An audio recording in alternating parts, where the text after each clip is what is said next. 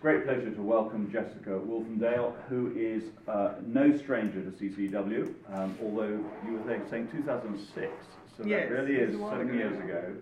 Uh, so that is seems now just a little day, of course, but you know, yes. years ago, uh, when she was here before.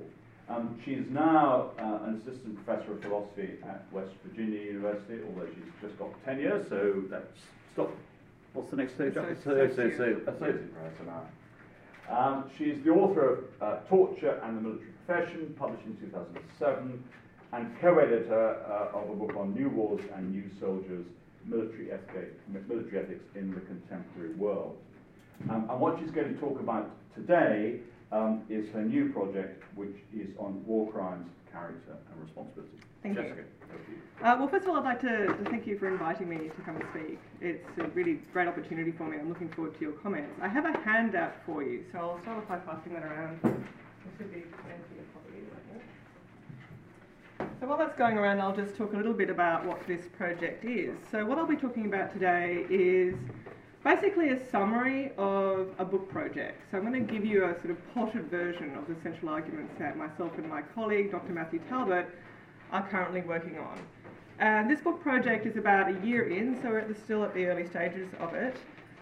And the project is going to address three central questions. The first question that we're going to look at in this book project is whether war crimes result from failures of individual character or whether they're the result of um, extreme situational forces. The second question is whether those who commit war crimes should be held legally or more and morally responsible for their actions. And the final question, which I won't address today, but we could talk about in question time if people are interested in, in the topic, is, is how war crimes could be prevented in the future. So our central argument consists of two main claims. First of all, we are going to argue that the situationist account of war crimes is mistaken, and I'll explain what that is in a moment, and we will offer an alternative dispositional account of war crimes. And second, we're going to argue for a theory of responsibility under which soldiers may typically be held morally responsible for war crimes, regardless of whether mm-hmm. situational forces or dispositions influence their behaviour. And by morally responsible, we mean subject to judgments of praise and blame. Just a side note before I start, I'm not going to talk about defining war crimes in this talk. So it's something we will, of course, work on in the book, but for the purpose of this talk, I'm just going to take war crimes to mean, you know, crimes of war as defined in international law. The examples I will use are sort of, I guess, what you might call paradigm examples of war crimes. So they're, they're examples which shouldn't cause any controversy over the definition. Okay, so what I want to do in the first part of the talk is talk a little bit about the situationist account of war crimes and our alternative dispositional account. In the second part of the talk, I'll talk about our theory of responsibility. So, situationism is a view that's developed in social psychology over a number of years, according to which human behaviour is most often explained by seemingly minor situational factors, such as being in a hurry, uh, peer pressure, even perhaps smelling a nice scent.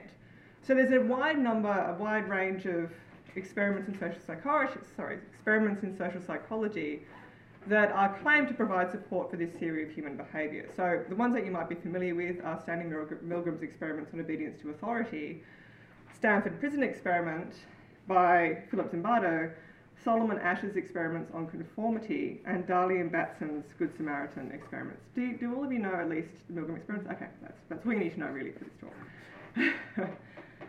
So, a number of philosophers have believed that these experiments cast doubt on the existence of character traits. So there's a quite a wide literature in philosophy about whether or not and to what degree these social psychology experiments threaten virtue ethics.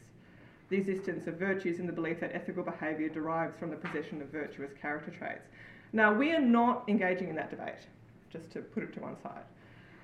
So, but recently, a number of philosophers have believed that these experiments are particularly relevant to war crimes, to explaining why war crimes occur and why seemingly ordinary military personnel can end up performing acts such as torture. So, the, the account that we look at in some detail in our book is offered by John Doris and Dominic Murphy. So, Doris and Murphy argue that these situation experiments, particularly the Milgram experiments and the Stanford prison experiments, um, suggest a very plausible way of understanding war crimes.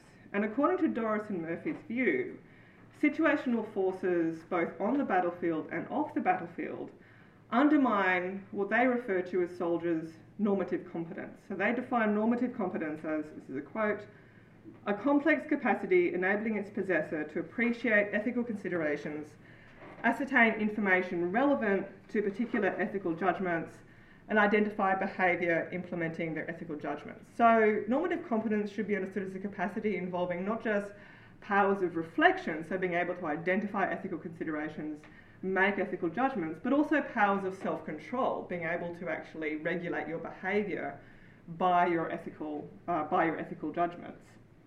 And many philosophers believe that normative competence or something very like it is necessary for a person to be subject to attributions of moral responsibility, i.e., in order to be held morally responsible for your actions, you have to have normative competence or a very similar capacity.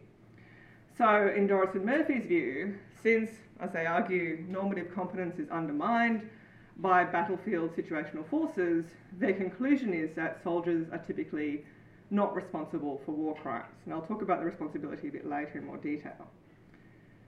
So, what are the relevant situational forces? Well, first of all, they're what we might call heat of battle pressures or battlefield forces. These would include stress, extreme fatigue, fear, even exposure to extreme noise.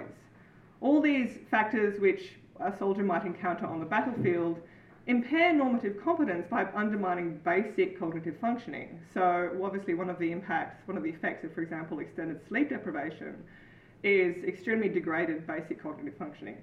So, if you can't think straight, to put it simply, you can't form complex ethical judgments. Okay, so you're not going to be able to make and, and act on sophisticated moral judgments under these situational, these battlefield situational forces. Now, we don't necessarily disagree with that claim, uh, with some caveats which I'll talk about later. And I think it may be the case, in fact, there are some battlefield conditions which seriously do undermine soldiers' basic cognitive functioning. But Doris and Murphy actually intend their conclusion to apply to all military personnel, not just those who are involved in heat of combat situations.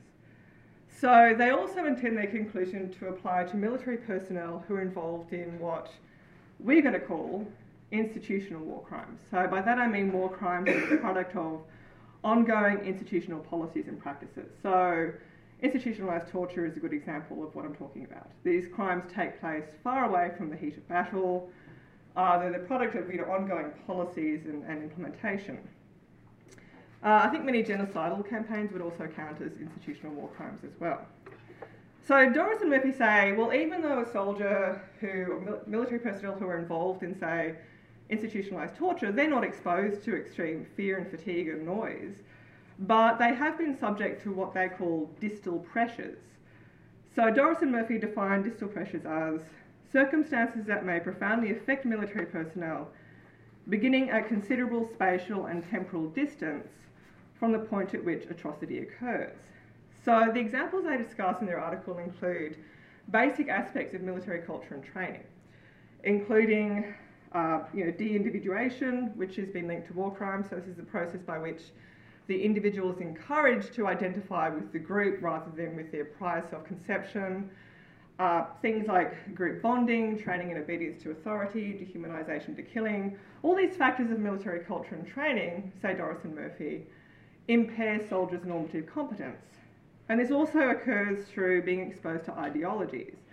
So in some cases, depending, I guess, on where you're being trained, of course, as a, you know, as a member of the military, you might be exposed to dehumanising ideologies that are targeting a particular group. And that's another kind of distal pressure that Doris and Murphy believe impairs soldiers' normative competence.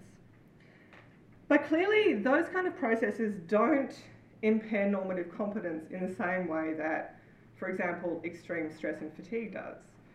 So merely being exposed to, say, dehumanising ideology doesn't undermine your basic cognitive functioning. You can still think straight, right? Whereas that wouldn't be the case perhaps in extreme fear and fatigue.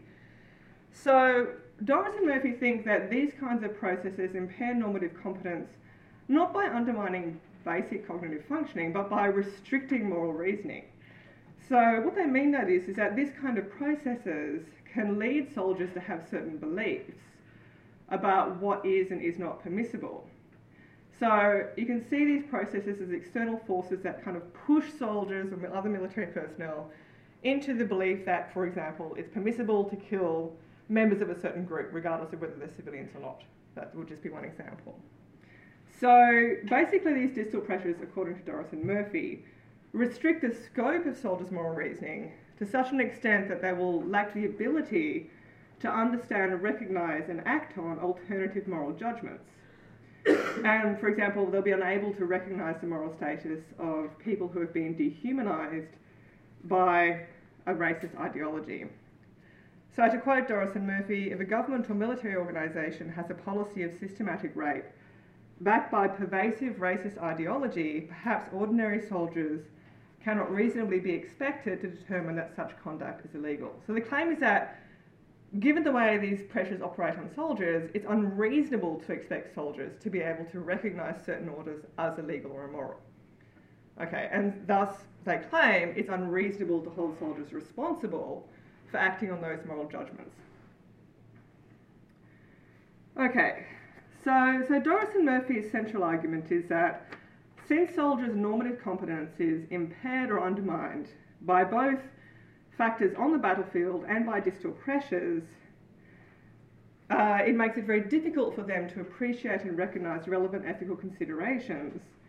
And so soldiers should be typically be excused for war crimes. And he, they talk about Abu Ghraib in particular as one example where they think the soldiers involved in Abu Ghraib and the abuse should be excused for their actions.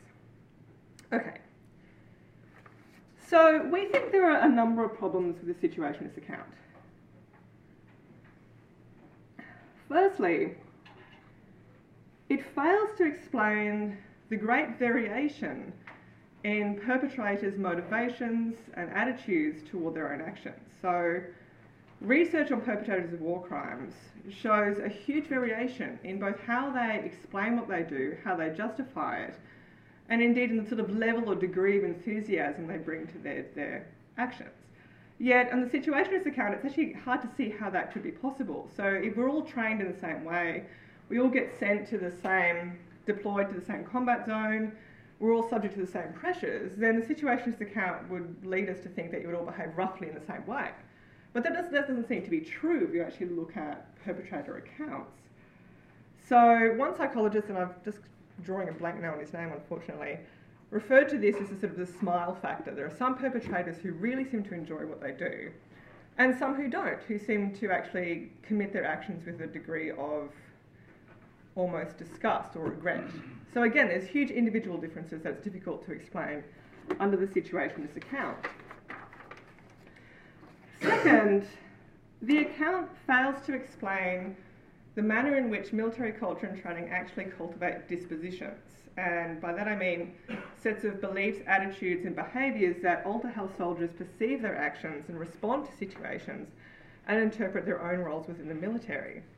So, for these reasons, we want to offer an alternative count of war crimes, which we'll just call a dispositional account or a character account.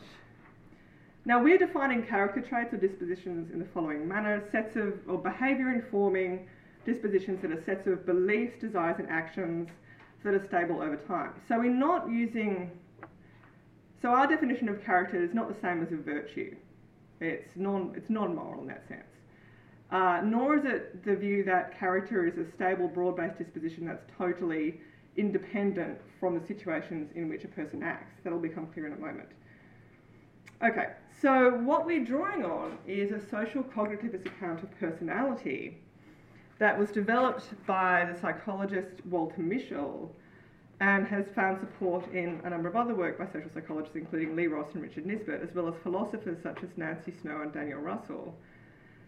And this particular social cognitivist account is called the CAP theory, or Cognitive Affective Personality System. So I'll just give you a very, very brief overview of this theory. I'm not going to be able to do it justice here, but I think it'll give you the, the main idea. So in the CAP theory of personality, traits or dispositions are cognitive affective units. Okay, so they involve an interconnected set of beliefs, emotions, behaviours, and judgments that are, this is a quote from Nancy Snow, activated in response to situational variables or internal stimuli. And repeated activation of this sort of interconnected set leads to relatively stable behavioural patterns uh, across different situations. I'm going to give you an example of a particular trait that should make this clear. This is an example that comes from Nancy Snow's discussion of this theory. So let's take the trait of irritability. So, like other CAPS traits, the trait of irritability consists in, quote, thoughts, affects, and representations of plans, strategies, and values. It stands online and on call, ready to be activated through external stimuli or even through internal stimuli such as thoughts or imaginings.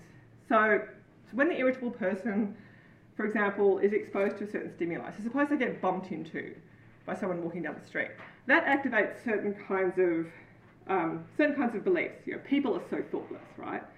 Certain kinds of emotions, such as annoyance and frustration, and also certain kinds of plans. I'm going to avoid busy streets in the future. This is a very simplistic example, but the basic structure would apply to much more complex traits as well. Uh, and what this happens is that that process of the activating the beliefs and it connects to future plans and goals and certain emotions is that that gets activated over different situations. So then it might happen, for example, on public transport or in a crowded movie theatre. So even though those are objectively different situations, from the perspective of the irritable person, they're all relevantly similar, right? They're construing, the irritable person construes those situations as relevant to her trait of irritability, okay? So I hope that gives you some rough idea of what a CAPS trait is. But the essential idea is that to understand a person's behaviour, we have to understand how they are interpreting the situation they are in. It's not enough for us to say, oh, that's a situation that's relevant to the trait of, say, honesty. We have to ask ourselves, does the person in that situation construe that situation as relevant to, for example, the trait of honesty? So finding loose change on a table, we might think, oh, well, we'll see whether someone steals the money, that's relevant to seeing whether they're an honest person. But to really know that, we need to know whether that person themselves sees that situation as relevant to the trait of honesty. So, crucial to the idea of CAPS traits is the agent's own understanding of what the situation is and how that situation relates to her pre existing beliefs, values, and goals. Now, we think this is the most promising framework to understand why individuals become involved in war crimes. Okay.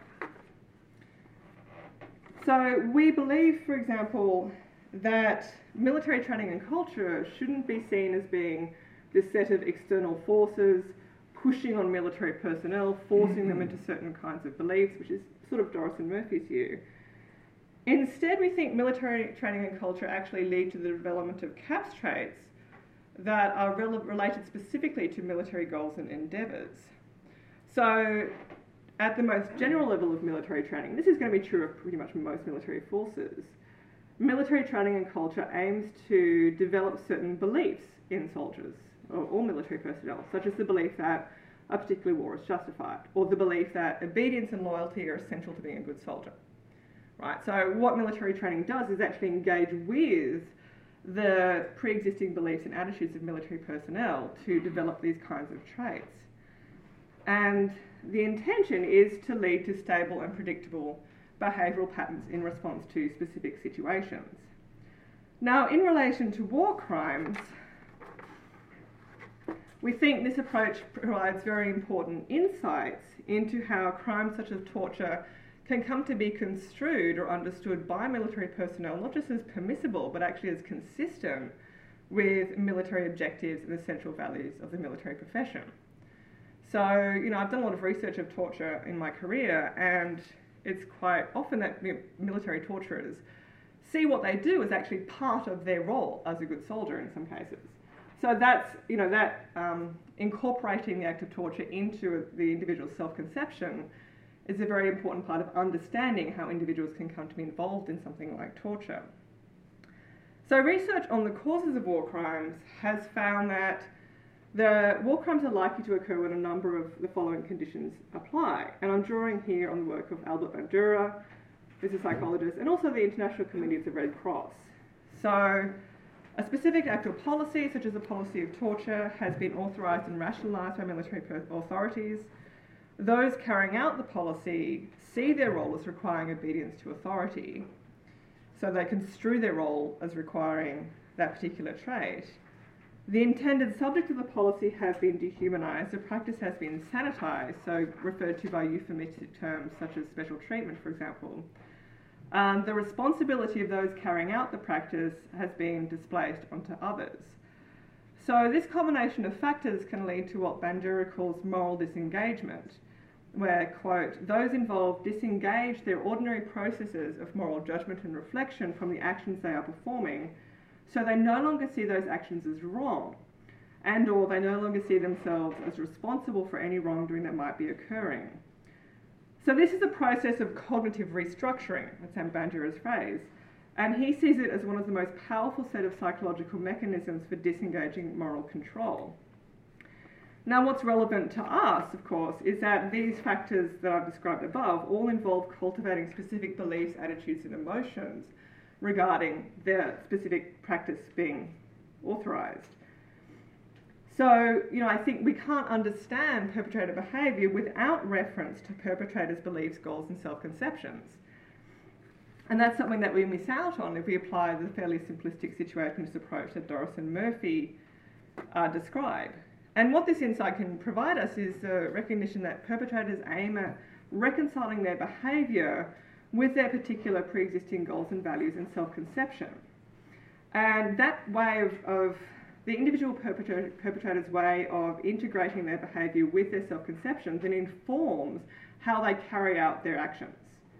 So I have a quote here which I think illustrates this quite nicely.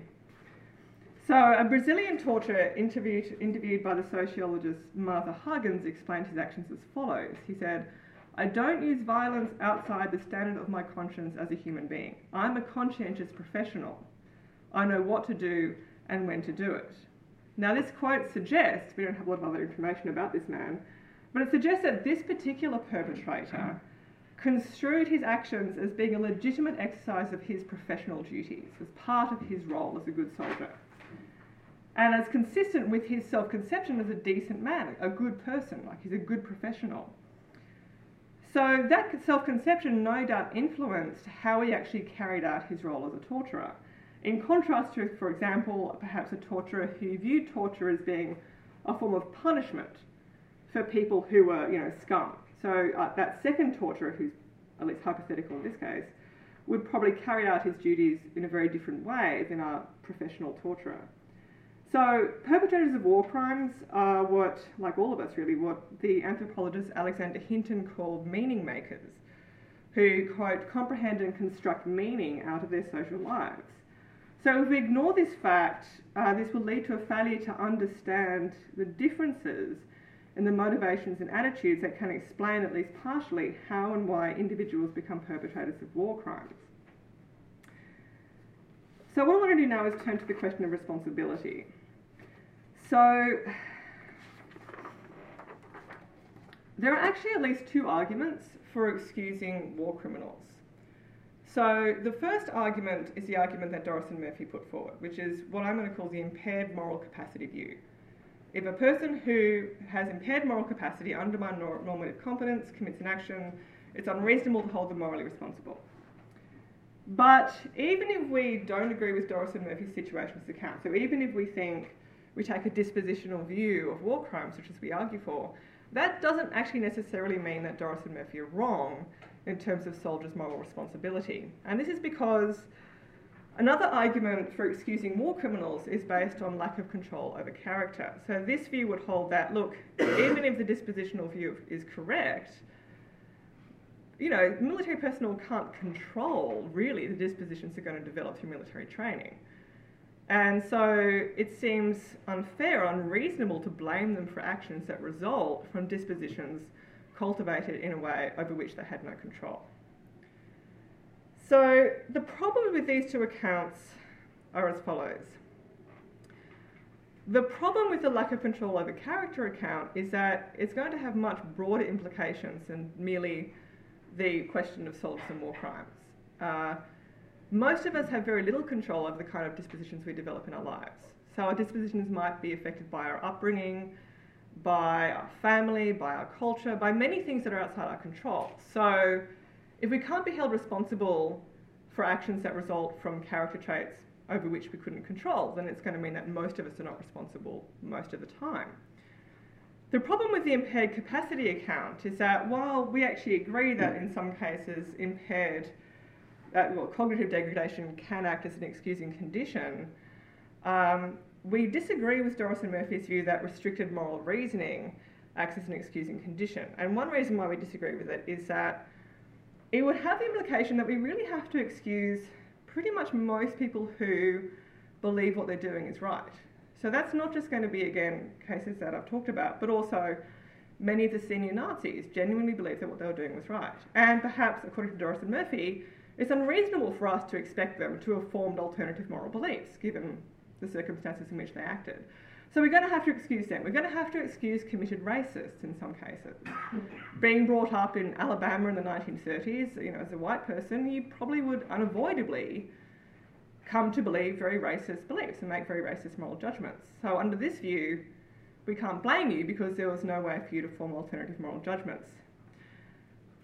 The other reason why we think is problematic is that it has implications for the kind of attitudes that victims of war crimes can reasonably hold. So both these arguments for excusing war criminals have as a result the claim that victims of war crimes cannot reasonably blame or feel resentful towards those people who harmed them.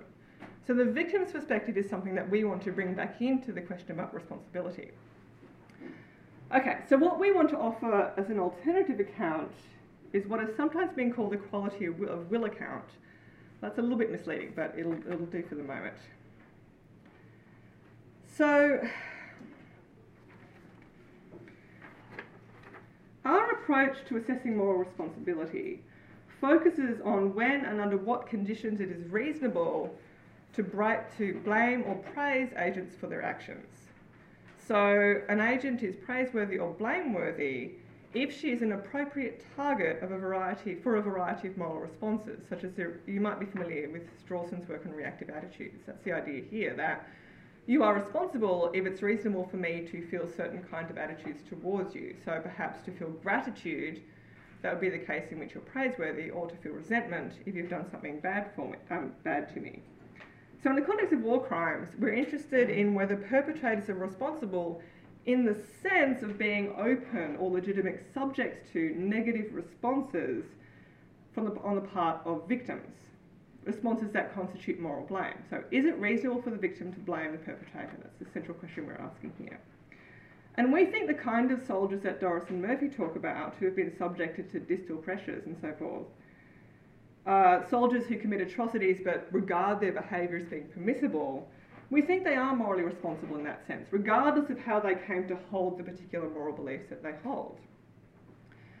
So, in, our view, a wrongdoer who unavoidably regards her behaviour as permissible, so who couldn't reasonably have formed any kind of alternative moral belief, is not for that reason an illegitimate target of emotions like resentment that characterise what it is to blame someone. So one way to think about this is to look at some cases where we do think someone should be excused from responsibility or from moral blame. So some central varieties of moral excuse work or operate by showing that the agent didn't have an objectionable quality of will toward those affected by her actions. So cases where her actions were not, for example, motivated by malice, contempt or disregard. So, to use a war crime example, suppose a soldier who's fighting in a just war, just to leave aside questions about you know, just war and unjust war, soldier's fighting in a just war. He inadvertently targets a civilian, but he mistakenly believes that the civilian is a lawful target. And he's not to blame for that mistake, so he's non culpably ignorant of the fact that the target is in fact a civilian. He genuinely thought it was a soldier a legitimate target. He had good reason to believe that. We can't blame him for getting it wrong. But he kills the civilian anyway. Now, I think all other things being equal, it's reasonable to think that the soldier's action does not reflect a belief that the civilian's life is morally insignificant. So in that case, the soldier's action does not reflect or display contempt or indifference or disregard to the life of the civilian. And this is because the soldier didn't know he was targeting a civilian. So, in that sense, the soldier is what you might call an unwitting wrongdoer, and it would be reasonable not to blame him in that case. But if we go back to the torturer I quoted from earlier, that torturer does not seem to regard what he's doing as being objectionable. He seems to think that what he's doing is perfectly consistent with being a professional. So, in one sense, then, he's also an unwitting wrongdoer because he genuinely believes that he's doing the right thing. Okay. Uh, but in this case, and unlike the soldier who accidentally killed a civilian, or not accidentally, but mistakenly killed a civilian, it seems perfectly reasonable to believe that the torturer's behaviour reflects an objectionable quality of will toward those he tortures, such as contempt or disregard or indifference to their welfare at the very least. Now, this doesn't mean that the torturer is consciously thinking, I have contempt for my victims, or anything like that. It's sufficient in our view that the torturer acted on reasons that he endorsed, that he believed were good reasons. So, for example, he believed that torture was necessary to protect the state, and that his actions reflected an attitude that treats the, victim, the interests of his victims with the best indifference. So, the attitudes that we're ascribing to this torturer are objectionable in the sense that his victims have reason to object to them. So, here we're appealing not just to the, I mean, a victim of, let me start again the, the family of the civilian who's mistakenly killed by the soldier, now they might feel anger and blame toward the soldier who killed him, and we would understand that as, as a reasonable response given the emotional distress. But we would also think on one level that once they understand the circumstances, they should no longer feel those feelings. Once they understand it was an accident, the soldier who killed the civilian really genuinely thought it was a legitimate target, you know, can't be blamed for his ignorance. We would expect in that case that the family of that civilian to would, you know, eventually perhaps realise that blame was inappropriate in that case. I mean, to use a really trivial example, if someone bumps into you by accident, you know, at first you might be angry, and then you realise it was an accident, and then you go, okay, well, okay, it's not reasonable for me to blame you anymore, right? But under Doris and Murphy's view, the torturer's victim is supposed to do the same thing as the family of the civilian mistakenly killed. The torture victim is supposed to say, well, Look, of course, you know, given that you just tortured me, I do feel a bit upset and angry and resentful, but actually, it's unreasonable for me to hold these beliefs because, you know, your normative competence is impaired, you're not responsible.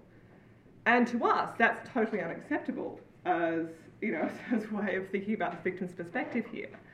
So we do think in that case it's reasonable for the victim to object to the torturer's behaviour, to see the torturer's behaviour as being you know, inconsistent with their status as a person. And that would be true even if the torture victim was so broken down by torture that they no longer, you know, were able to feel any kind of emotion at all. We would think on their behalf that it would be reasonable for the torture victim to feel resentment and to blame the torturer. So, you know, the torturer has mistaken beliefs about the permissibility of what he's doing, and maybe he's not even responsible for those mistaken beliefs, but that doesn't undermine his blameworthiness on our account. Uh, it doesn't make attitudes like resentment inappropriate on behalf on the part of the victim. And you know, to take the opposing view is to insist that the, the torture victim must forswear blame uh, because her torturer believes that it's permissible to treat her as, as, as he does. And that fails to show the victim insufficient respect, in our view. It requires her to treat her own beliefs about her moral standing, that, you know, her belief that it's wrong for her to be tortured, are subservient, subservient to the torturer's judgments. So it's, it's as if, on Doris and Murphy's view and similar views, the torture victim must, in some sense, adopt the torturer's moral perspective and say, yes, okay, you're not to blame. You know, I can't feel resentment here. And that, again, seems an unacceptable conclusion, on our view. So, what matters under our view for moral responsibility is not how someone comes to have these particular moral judgments, whether it's by situational forces or by military training or by dispositions, but the content of those attitudes and how they're expressed through the agent's behaviour. Okay, so I'll, I'll wind up there. I was going to talk a little bit about a case study in relation to Haditha, but I think I'll leave it there and open the floor up to, questions. Thank you very much indeed.